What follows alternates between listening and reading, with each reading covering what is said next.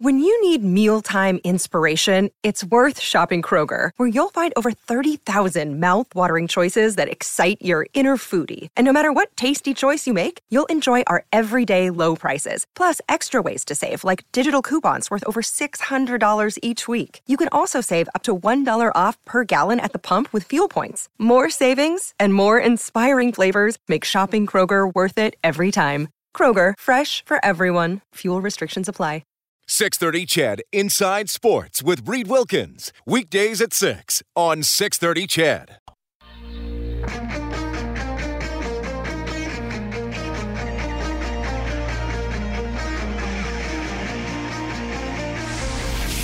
Edmonton's home for breaking news on your favorite teams. This is Inside Sports with Reed Wilkins on six thirty C H E D. All right, so, uh, yeah, speaking of the uh, next Elks game, so they are on a bye. There will be the Elks this week with Morley Scott coming up between seven thirty and eight. The Elks will next play at B C on Saturday, August sixth. Countdown to kickoff at six thirty. Game at uh, eight here on six thirty C H E D. And that was the site of the Elks suffering that uh, awful defeat back at the uh, first game of the season. So we'll see if they can do a little better when they go there in, uh, what are we, twelve days away. Okay, so uh, as I said, it's a slower time of year in the hockey world, but there is still hockey news uh, that includes a major announcement this afternoon by your Edmonton Oil Kings, the W H L champions. Now, last week, Brad Lauer left as head coach to join the Winnipeg Jets coaching staff. So Luke Pierce takes over as the team's new head coach after being an assistant since eighteen nineteen, and Luke checks in now. Luke, you're on with Reed. How are you doing? I'm doing great, Reed. How are you today? I'm doing very well. Congratulations on the job. I know you were on my show a couple times in the past few years, so you're going to be on a lot more in the seasons to come as the head coach. Uh, but tell us a little bit about how this, uh, I mean, obviously you've been on the staff and part of a lot of success. So yeah, your feeling today taking over as the head coach.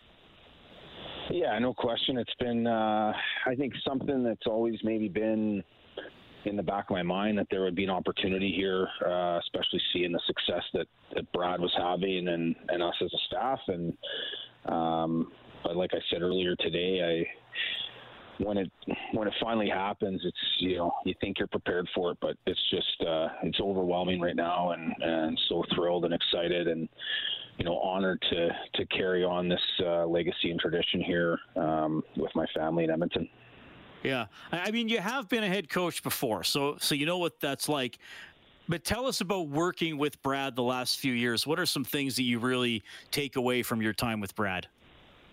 Well, first and foremost, I think it, it speaks to Brad as a person and as a coach that, that I'm given this opportunity to to take over. I think that's what, you know, really uh, is the true testament of character, is when you – you know, when you leave somebody else in charge that's fully prepared and ready to go. That's, he's done that for me. And um, I learned a tremendous amount from him.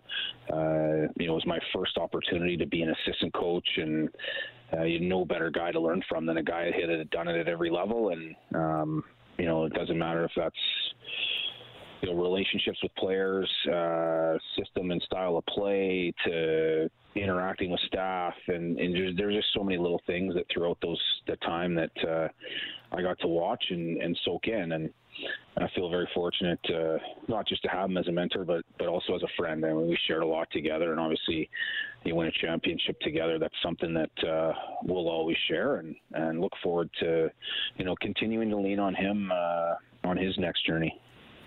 All right, and you mentioned the championship. So the Oil Kings won the W H L. You got to go to the Memorial Cup. I know you guys would have loved to have a longer stay there, but still an incredible season. It, you know, now, uh, I guess, what are we, five, six weeks removed from the, the final game? How do you sort of digest everything? And I was going to say over the last year, but I almost feel like the last three years need to be lumped together, because you guys had to go through a couple pandemic-shortened season where maybe you would have won championships those years, and then you finally got to the top of the mountain this past season. How do you sort of digest everything that happened? Yeah, it's hard to. I mean, that's been a, like you said, this, this was so much more than just a, a championship this year. Like, this was... Uh, you know, kind of a accreditation for what our staff and team and organization has done for the last three years that we never really felt like we got a chance to validate. And, you know, there was a lot of emotion that went into that. And, um, you know, so many of our former players from, from the early years when we started here that were around for the run because of the timing that it was. Like, it was just so fun to to have them all pop in and be a part of it, and just how excited they were for us as a team. That that meant so much. And I think for even some of the new players that we had traded for that were, you know, obviously real key parts of our team this year, like even for them to see what it meant for, you know, our extended Oil Kings family to be around and how passionate they were, I think it was something that really helped drive them. And Uh, I've never had a, you know, an opportunity to, to win a league championship, and for this to be my first one and to be so emotional, it was, uh, it's hard to describe, but um, so thankful to be able to, to share that with, uh, with such a great group. Luke Pierce joining us tonight at Inside Sports. He is the fifth head coach in Oil Kings modern franchise history, announced today as uh, he takes over from Brad Lauer, who's gone on to the Winnipeg Jets. So, uh, the priorities now for, I mean, there's, I don't know if I've seen the dates, but there's probably some sort of a development camp late August or early September. Uh, what, what do you, do you yeah. Any downtime, or what do you get going with here? Yeah, no, I, uh, that's the only, uh, the only downside, I guess, of having the success that we had is you get a real short window. And, uh, Um, but I, I think we're, you know, again, with the group we have and the veteran staff we have, and, you know, Rogan Dean and Kurt and Michael Chan and, um, you know, Josh and Jimmy and everybody, I think will be up to the task. So first priority right now for Kurt and I is just going to be to, you know, start narrowing down some people that we feel uh, would fit best here with our staff as an assistant coach, and then uh, kind of round out that, and then um, get ramped up and ready to go for, yeah, right at the end of August there, the thirtieth, thirty-first, we'll, we'll start bringing guys in and and get ready to go and, uh, um, you know, start the, the next chapter in this journey. Yeah, okay. Um, take me back. I mean, I know you were on the show before, and we would have talked a little bit about this, but, I mean, you, you played hockey. Um, you know, you played major junior. Did you have a... Was there a, a light bulb moment where you decided you wanted to go into coaching? Was there a, a mentor or a, a, an influence that, that prompted you to go into coaching? Where did that come from? Yeah, actually, I, I didn't play major junior. I played junior A and uh, in the. Sorry, sorry, junior A. My mistake. Yes. Yeah, sorry. no, no problem. And uh, you know what? I think just throughout, I've always, from every coach I had, I was always intrigued by it. Uh, I had a conversation with. with a coach when I graduated and when I was twenty, and expressed interest in staying, and he, he recommended I go to university and coach and or sorry and, and get my degree, and if I was still interested in coaching to kind of circle back. And um, it's just, you know, the coach I had in university uh, was phenomenal. He was the one who kind of helped push me eventually into the Western Hockey League, and it, all the relationships that you make along the way that have helped kind of get me to this point. But um life circumstances, there's so many things and that led to this, but I think it's always been in my nature. I love people. I love uh the challenge and and trying to, you know, whether that's, you know, solve uh a system puzzle or just solve a, a human relation puzzle. Like, there's so many aspects of it that that fit for me, and um can't really pinpoint one thing that led to it, um, besides just being really lucky to get a chance uh, in my hometown back in, in two thousand nine. Yeah, that's awesome. Okay. Well, Luke, I, I know you've probably done a few of these today, so thank you for uh, adding another interview to the list here by jumping on Inside Sports. I look forward to uh, having you and your players on the show in the upcoming season. We wish you all the best, and congratulations on the job. Yeah, thanks so much, Reed, and uh, thanks for your continued support, and uh, look forward to, to several conversations ahead. Right on. That is Luke Pierce checking in tonight. He is now the head coach of uh, your Edmonton Oil Kings, an assistant since eighteen nineteen, working with Brad Lauer, so a huge part of uh, their success here and helping them win the W H L title this past season. It is seven fourteen. We will, uh, oh my goodness, I get to talk to Morley Scott. He is warming up for the Elks this week after the seven thirty news. He's coming up.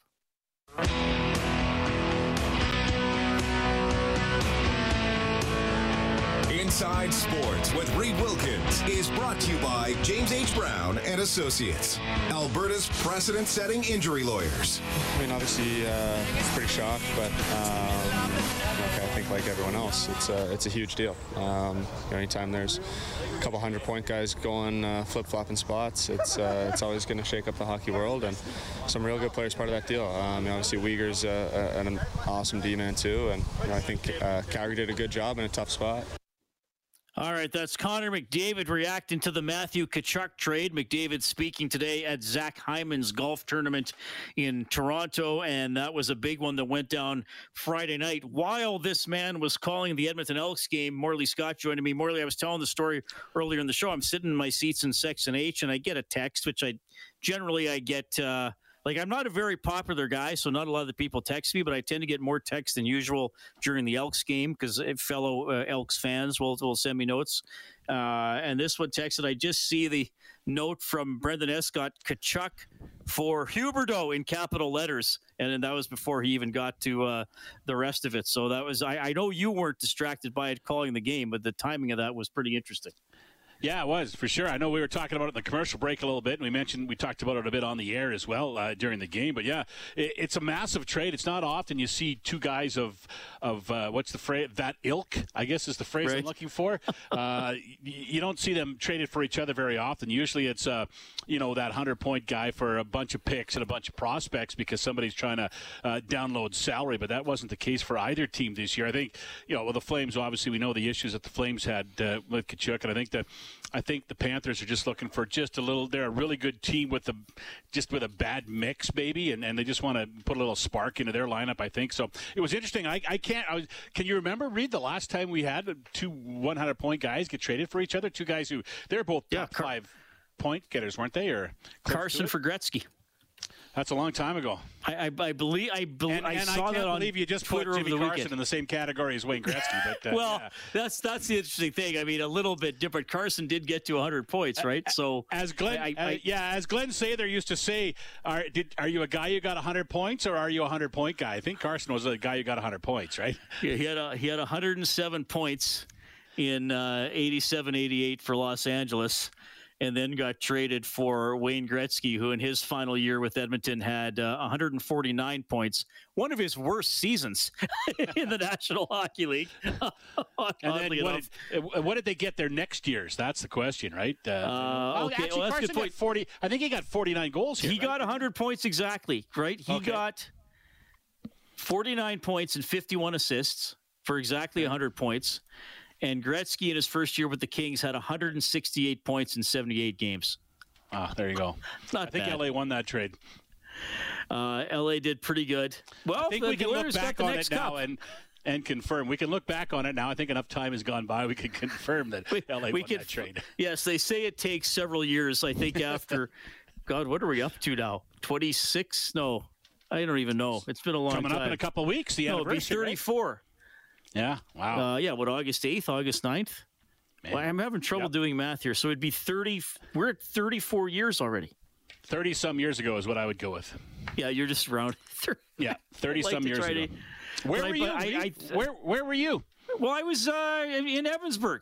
It was summer holidays. It was summer yeah. holidays, and I remember they, they the T V state. And okay, and I've told this story before, and people of a certain ilk, of a certain age, will know this. That we got two channels, C B C and C F R N, C B C Edmonton and, and you know C T V Edmonton. It was called C F R N, and they, I believe, they both just cut into their afternoon programming to carry the press yeah. conference, which would be.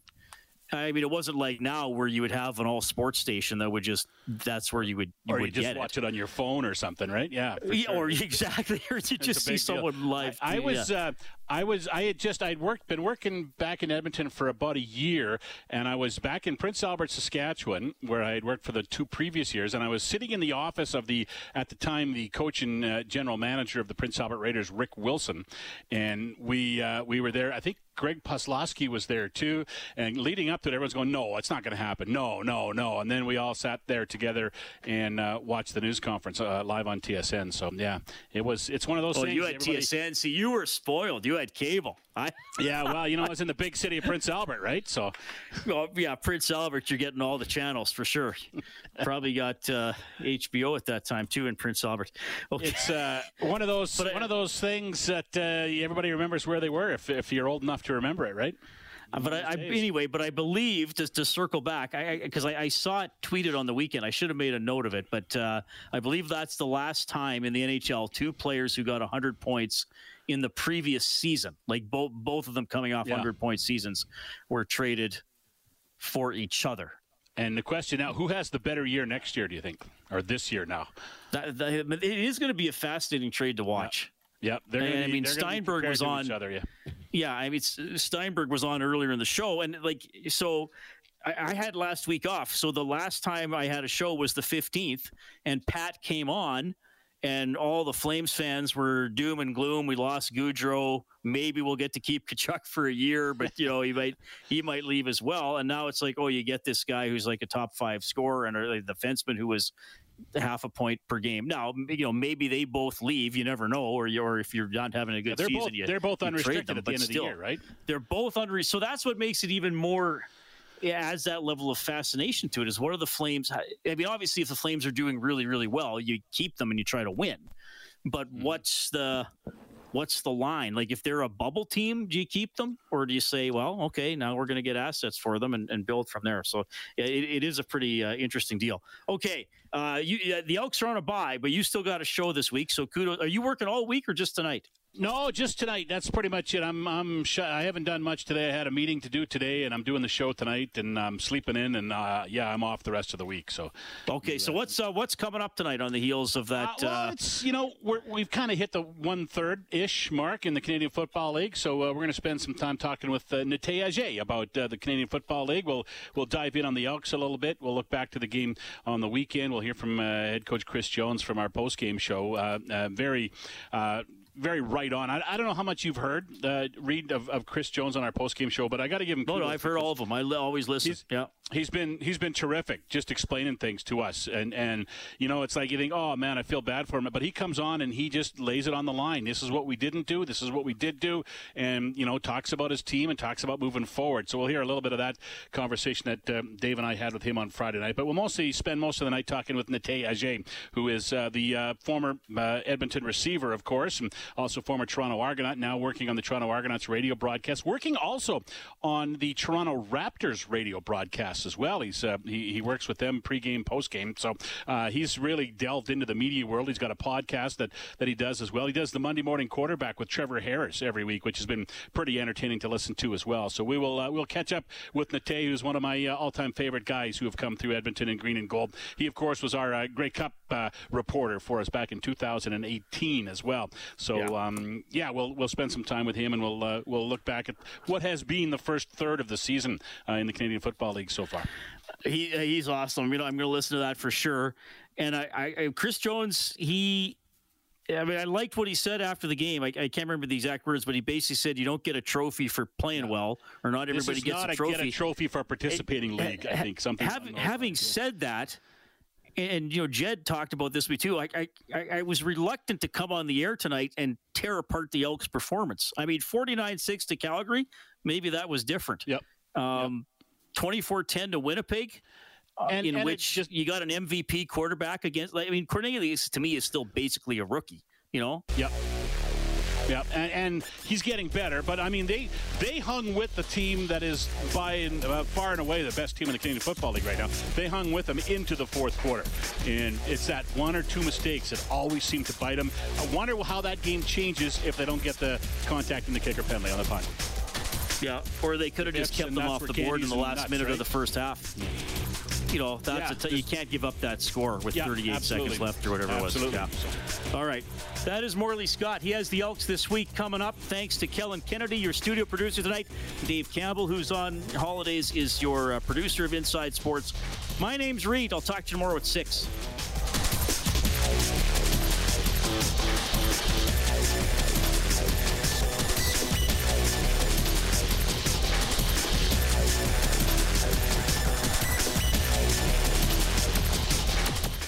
six thirty C H E D Inside Sports with Reed Wilkins. Weekdays at six on six thirty C H E D.